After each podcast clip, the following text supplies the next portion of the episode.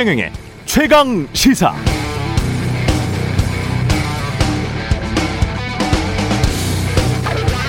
서울시장 선거는 완전히 부동산 선거가 됐습니다. 관련해서 여러 가지 공약이 나오고 있는데요.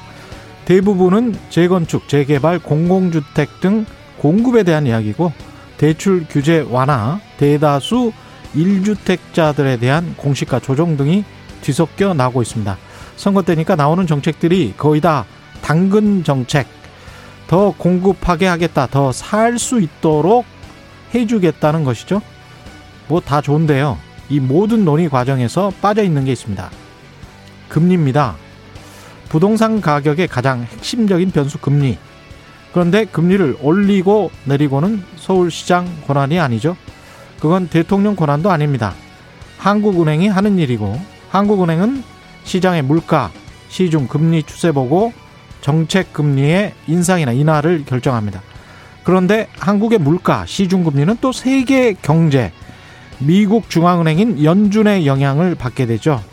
그래서 사실 다른 모든 정책들이 부동산과 관련된 다른 모든 정책들이 어떻게 되든 간에 금리가 시장에서 올라가 버리면 자산 가격, 집값은 떨어질 가능성이 높습니다.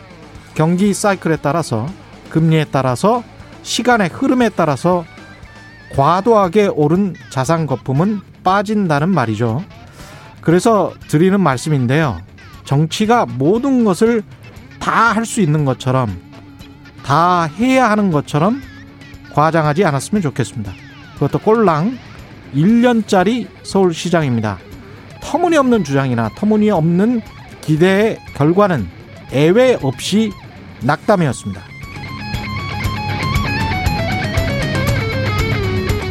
네, 안녕하십니까. 4월 2일 세상에 이익이 되는 방송 최경련의 최강시사 출발합니다. 저는 KBS 최경련 기자고요. 최경련의 최강시사 유튜브에 검색하시면 실시간 방송 보실 수 있습니다. 문자 참여는 짧은 문자 50원, 기본자 100원이들은 샵9730 무료인 콩 어플에 의견 보내주시기 바랍니다. 서울과 수도권의 집값 상승세가 5개월 만에 한풀 꺾였다는 보도가 나오고 있습니다. 이 흐름 계속 이어질 수 있을지 오늘 1부에서는 미래셋 대우의 이광수 수석연구위원 만나보고요. 2부에서는 오늘부터 시작된 4.7 재보궐선거 사전투표 투표율이 최대 변수로 떠오른 가운데 여야 필승 전략 무엇인지 오세훈, 박영선 양측 후보 진영의 선대위원장들 만나보겠습니다.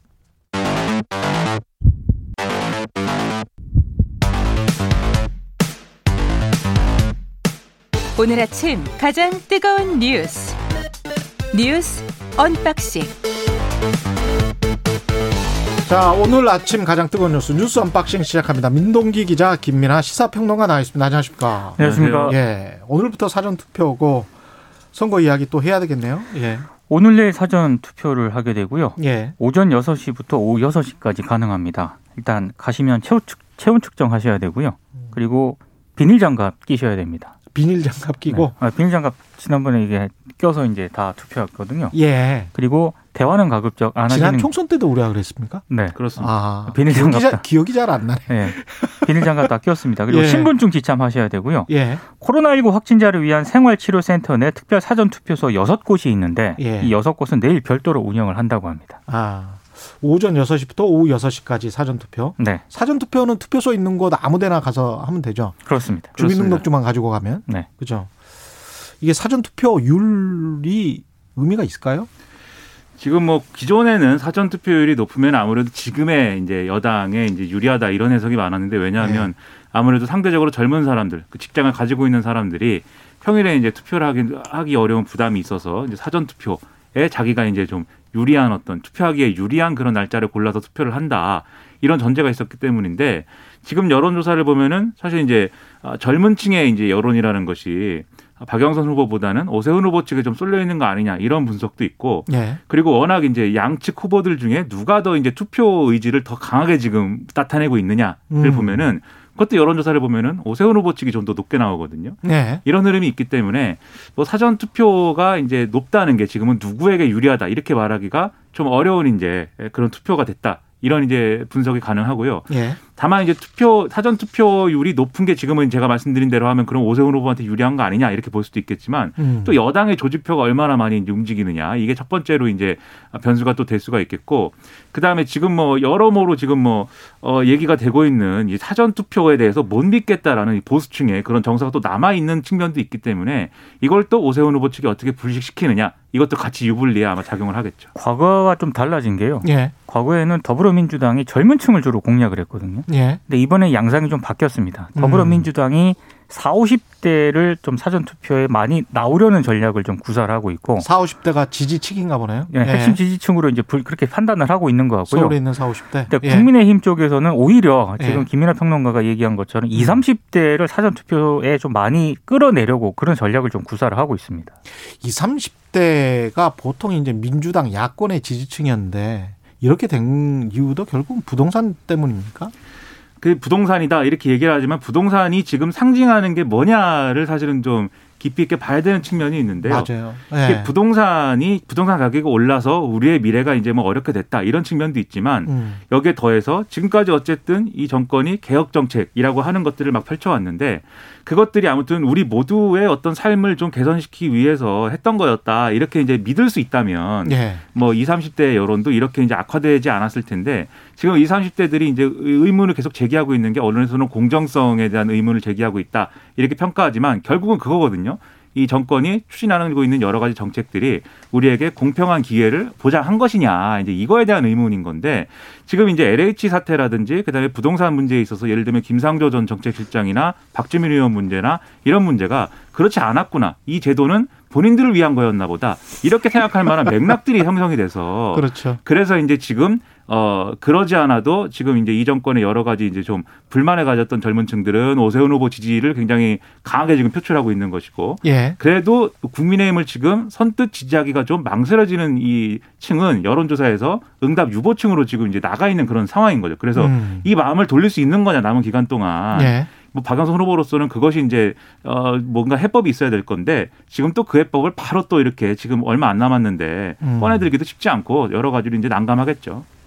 가장 그 크게 잘못했던 것은 부동산 정책과 관련해서 제가 보기에는 인베 사업자들에게 그, 그 세제 혜택 준 거 있잖아요. 음. 그 그래서 이제 그 의도 자체는 아마도 박근혜 정부 때도 똑같은 의도를 가지고 있었는데 이게 정말 물량이 좀 나와서 또는 전세 보증 기간을 이렇게 세제 혜택을 주면 전세 보증을 이제 좀 계속 2년 살던 거를 뭐 4년 살고 좀 그렇죠. 덜 높여라.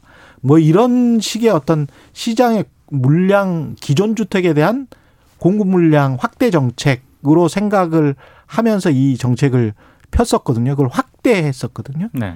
근데 그게 굉장히 뭐랄까 그 시점이 안 좋았고 어 위선적으로 보였어요. 왜냐하면 일가구 일주택자들에 관한 세제랄지 이런 것들은 굉장히 강화시키면서 네.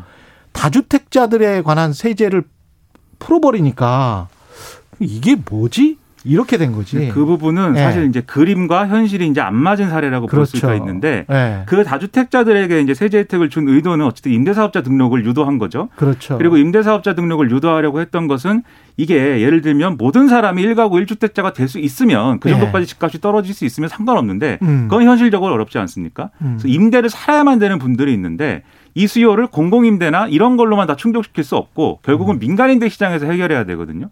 이 민간임대 시장을 어떻게 조성할 거냐. 지금은 사인 간의 계약으로만 임- 임대 시장이 움직이는데 이것을 뭔가 사업자화하고 대형화하고 그리고 이 대형화한 임대 사업자들에게 음. 예를 들면 지금 전월세 상한제라든지 이런 걸 법으로 이렇게 좀 하기보다는 임대사업자들에게 개입을 해서 연착륙시키는 방안 이런 그림을 그렸던 거죠. 그런데 지금 음. 말씀하신 대로 그 그림으로 가는 게 아니라 다주택자들이 갭 투자를 하고 그렇죠. 그걸로더 많은 주택을 사고 그래요. 이 세제 혜택을 활용해서 아. 더 투기를 하고 이런 그림으로 간 거고 아. 이 그림이 무너지면서 그러면 전월세 상한제라든지 이렇게 일종의 경착륙으로 간 건데 예. 그게 또 지금 보여주는 여러 가지 부작용으로 표출이 또 됐기 때문에 그래서 이제 부동산 정책에 대해서 첫 번째 그림도 무너졌고 두 번째 그 대안으로 꺼내든 것도 지금 효과를 못 보고 있다. 이런 평가를 안 할 수가 없는 거고 특히 이제 전월세가 오른 거에 대해서는 여기에 대해서도 젊은 층이 느끼는 어떤 여러 가지 부담이나 이런 것들이 상당히 클 겁니다. 그렇습니다. 예.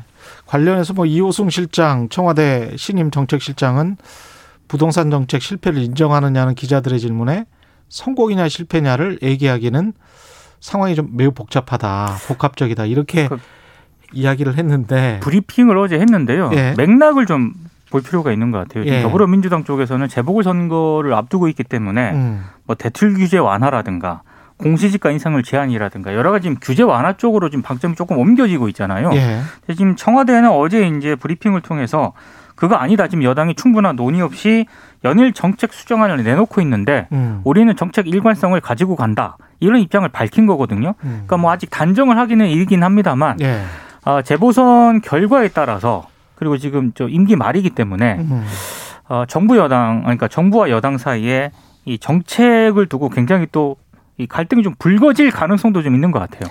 근데 이 매우 복합적이다는 이 말이 맞아요. 맞는데 정부는 김현미 장관 때부터 매우 단선적으로 부동산 정책을 대했어요. 왜냐하면 청문회 내내 그 기간 내내 투기 세력 때문에 부동산 가격이 오른다라고 했고 그 메시지와 그 시그널만 줬거든. 네. 그러면서 투기 세력만 잡으면 부동산 가격이 잡힐 것처럼 몇 년 동안 이야기를 해버렸단 말이에요. 그러니까 국민들이 당연히 어 이상하네 투기 세력 잡는다고 그 국세청까지 동원해서 매번 그렇게 합동 조사를 하더니 투기 세력은 몇 건 몇 건 잡았다, 백 건 잡았다라고 하는데 부동산 가격은 왜 오르냐 이렇게 질문을 할 수밖에 없는 거예요. 그러니까 이런 복합적인 상황을 처음부터 인지를 하고 복합적으로 대응을 했었어야 되는데 그게 정직한 그 정책의 합리적인 결과였는데 그게 아니고 자꾸 어떤 투기 세력 이야기만 하다가 실기를 많이 했다는 그러니까 거죠. 부동산 예. 정책과 관련해서는 그 인간이 가진 기본적인 욕망이라는 게 있지 않습니까? 예. 그 욕망을 어느 정도 인정한 선에서 부동산 정책을 펴야 되는데 아, 거기에 좀 실패를 한게 아닌가라고 뭐 지적을 하시는 분들도 있더라고요. 근데 뭐 그런 욕망의 인정도 인정인데 음. 그 정책의 그림을 한번 그렸으면 사실 그 그림을 수정해 가면서 보완해 가면서 이렇게 가는 뭐 그런 방법도 사실은 가능하죠. 그래서 그렇지. 실패가 예, 있으면 그렇습니다. 그 예. 실패에 대해서 이제 보, 보완을 하고 이래야 되는데 지금 말씀드린 이, 이 정부가 처음에 그렸던 그림이 엎어지면서 바로 이제 그러면 임대 수요는 공공임대를 좀 늘리는 걸로 하고 그 다음에 이제 전월상 한제나 이런 거는 법으로 해결하고 그 다음에 뭐 지금 공급 공급이 부족해서 집값이 올랐다고 하니까 공급을 풀어서 공급을 더 많이 넣자 이 방향으로 이제 확 쏠린 거고 정부는 거기까지인데 이 정권이 얘기하는 건 거기까지인데 지금 여당은 거기서 더 가야 된다 빚을 더 내 가지고 더 사게 하자 음. 이런 얘기까지 꺼내고 있는 거 아닙니까? 그렇죠. GTI 규제, LTV 규제 얘기하는 게 그렇죠. 그래서 이게 사실은 과거 해법으로 계속해서 이렇게 쏠려가고 있는 거거든요. 음. 그게 나중에 이, 이 정권의 전체 부동산 정책에 어떤 평가를 가능하게 할 거냐, 음. 뭐라고 평가할 것이냐, 상당히 이 저- 재보선 이후에 당청 간의 이러한 해법에 대한 어떤 온도차나 이런 것들이 균열로 이어질 건데 그거 이 정권의 부동산 정책에 이제 긍정적인 평가가 남기기는 어렵다고 봅니다. 좀 더 체계적으로 접근했으면 좋겠습니다. 마지막 남은 1년이라도. 예. 오세훈 후보 같은 경우는 용산 참사 그 발언을 관훈클럽 토론에서 했는데 가슴 아프게 생각하고 죄송스럽다라고 사과는 했, 했네요. 예. 사과는 했는데요. 음. 어, 자신의 그 전 발언에 대해서 과도하고 성급한 진압이 불러온 참사의 측면이 있었고 그 점에 대해 당시 서울시장으로서 책임을 지고 죄송하다는 말씀을 드렸는데 예. 그 부분은 생략된 채 앞부분만 일부 언론에 의해 문제가 되고 있다 이렇게 얘기를 했거든요. 근데 영상을 보신 분들은 아닌 것 같은데. 아닌 거 아닌 거라는 걸 다 아실 겁니다. 그래서 예. 이건 언론 탓을 할 책임 그런 상황은 예. 아닌 것 같고요. 그 본인이 그렇게 진심으로 이야기를 하는데 정확하게 얘기를 했습니다. 예. 예. 그래서 그 부분이 뭐가 생략이 됐다는 건지는 저는 솔직히 잘 모르겠습니다. 아니 그리고 임차인들의 폭력적 저항이 본질인지 경찰의 과도한 진압이 본질인지 그 양자 간에 지금 이야기를 해야 되는 거 아니에요. 네. 근데 이제 폭력적 저항이 뭐 있을 수 있는데 예. 그 당시에도 이제 2018년에 이제 진상조사회가 그 당시에 이제 확인한 바를 보면은 예. 이미 경찰이 그때 진입하기 전에 이 내부에 지금 뭐가 있을지 모르고 상당히 위험한 상황이기 때문에 그럼요. 현장 경찰이 진입하기 어렵다라고 보고를 한 것을 경찰 상부가 그냥 들어가라 이렇게 하면서 사실은 그 비극까지 이제 이어진 것이고 아니 다큐멘터리 영화에도 나와. 그렇죠. 그 그렇죠. 다큐멘터리 영화 안 보셨나? 아, 그 다 나옵니다. 그 상황은. 그 그런 상황에 대해서 사실은 지금 예. 예. 를 들면 이 여- 자기의 우리가 말한 게 뭐 생략됐다고 얘기하고 있지만 예. 핵심은 그 상황을 어떻게 평가하느냐, 인정하느냐가 핵심이거든요. 경찰의 예. 과잉 진압이 어쨌든 이게 뭐 세입자들이 어떻게 행동했든 과잉 진압으로 인해서 결국은 그러한 비극이 일어났다는 것을 인정하느냐 여부가 핵심인데 그 부분에 대해서는 계속해서 인정하지 않은 거예요. 사실상 오세훈 후보의 발언은. 예. 근데 어제 이제 사과 메시지에서는 이게 뭐 그래도 어떤 그때 신중하고 뭐 이렇게 좀 그러한 접근이 필요했다라고 얘기를 해서 한 발 물러나긴 했는데 결국은 이 문제에 있어서는 오세훈 후보 가 이제 그 바람직하지 않은 발언을 했다라고 평가할 수밖에 없는 거죠. 예. 검찰 뉴스는 김학의 불법 출금과 관련해서 차규근, 이규환 이두 사람을 불구속 기소했습니다.